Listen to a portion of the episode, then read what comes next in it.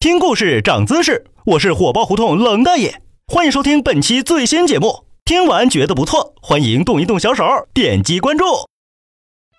有人曾说，女人和女人之间没有真正的友情，表现出来和谐，其实也是一种竞争。这话虽说的有点偏激，但闺蜜之间爱撕逼倒是真的。昨天，小敏和闺蜜小月月屁颠屁颠去参加同学聚会，可吃饭的时候却因为争坐校草旁边最后一个位置而瞬间翻脸，最后两人直接拉开架势，撸袖子脱丝袜，当着全班同学的面表演了一场高潮迭起的撕逼大战。一个骂对方腿粗屁股大，一个说对方胸小没人要，把个子那点丢人的破事儿抖搂了个一干二净，恨不得当时就逼出第六感，用小宇宙炸死对方。原本亲密无间的两个人，一秒那彼此的杀父夺夫仇人，还当场发誓说从今以后。生死不复相见，把好好一个同学会搞得灰头土脸、鸡飞狗跳。可一回到家，小敏就后悔了，跑过来逼我想办法帮他们和好。叫我说呀，你这简直就是作的一手好死。当然了，冷的也总不能见死不救。下面就教教你闺蜜撕逼后该如何快速和好吧。首先，和好是个大工程，你得有耐心。看你这张冷冰冰的扑克脸，说你想和好也没人信。所以，第一步先得把你那张又臭又长的脸收回去，装也要装出一副和颜悦色，给对方一个你已经服软、想要和好的信号。只要他不是刀子嘴板斧心，多多少少也会感觉到你的诚意。接下来就是两个人都得冷静下来，这样才能为重新讨论撕逼问题做好铺垫。但是这并不容易做到，因为在发怒时，我们的神经会异常的紧张兴奋，大脑会分泌出一种叫做去甲肾上腺素的物质，这是一种荷尔蒙，不会很快消退。所以有时候吵架已经结束很长时间，但愤怒感却仍然存在。这时我们就要通过一些中间介质来改变身体的状态，发挥改善情绪的作用。这个方法也是小米你最爱的，那就是吃。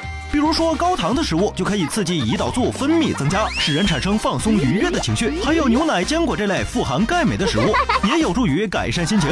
笑也笑了，吃也吃了，接下来就是要搞明白这一巴掌拍不响的原因了。即便是对方看似毫无理由的向你开火，你也不要固执的认定只是对方的错。女人普遍小心眼儿，爱记仇，所以你一定要仔细想想这事儿的前因后果，好好回忆回忆，是不是六岁那年你把人家最心爱的棒棒糖塞进自己嘴里？所以说这次的导火索很有可能是你自己在很久以前就点燃了，只是炸弹的引线比较长罢了。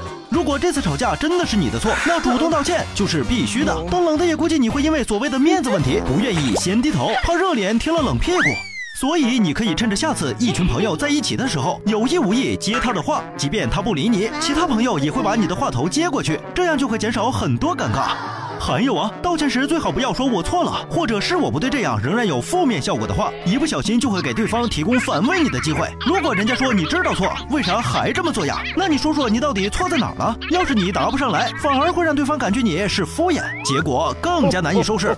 最好的方式是能先选一个你们平时共同讨厌的人来吐槽，寻找最简单最直接的共同话题，转移他的注意力。等他把之前的争吵忘到九霄云外时，再找一个合适的机会跟他把不愉快的事情说开。记住，最重要的就是不要让这件事在各自心中留下小疙瘩，否则即便能凑合着翻过这一篇，但到了下一次，成谷子烂芝麻的麻烦会更大。你们女人就是个奇怪的生物，可以莫名其妙的成为朋友，也可能一夜之间形同路人。其实闺蜜这玩意儿是可遇不可求的，能有一个真正的闺蜜，真的是一件很幸运的事情。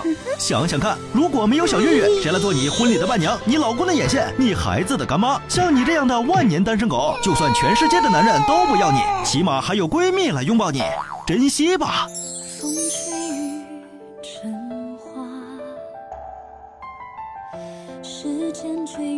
想了解我的私生活，请关注微信公众号“火爆胡同”。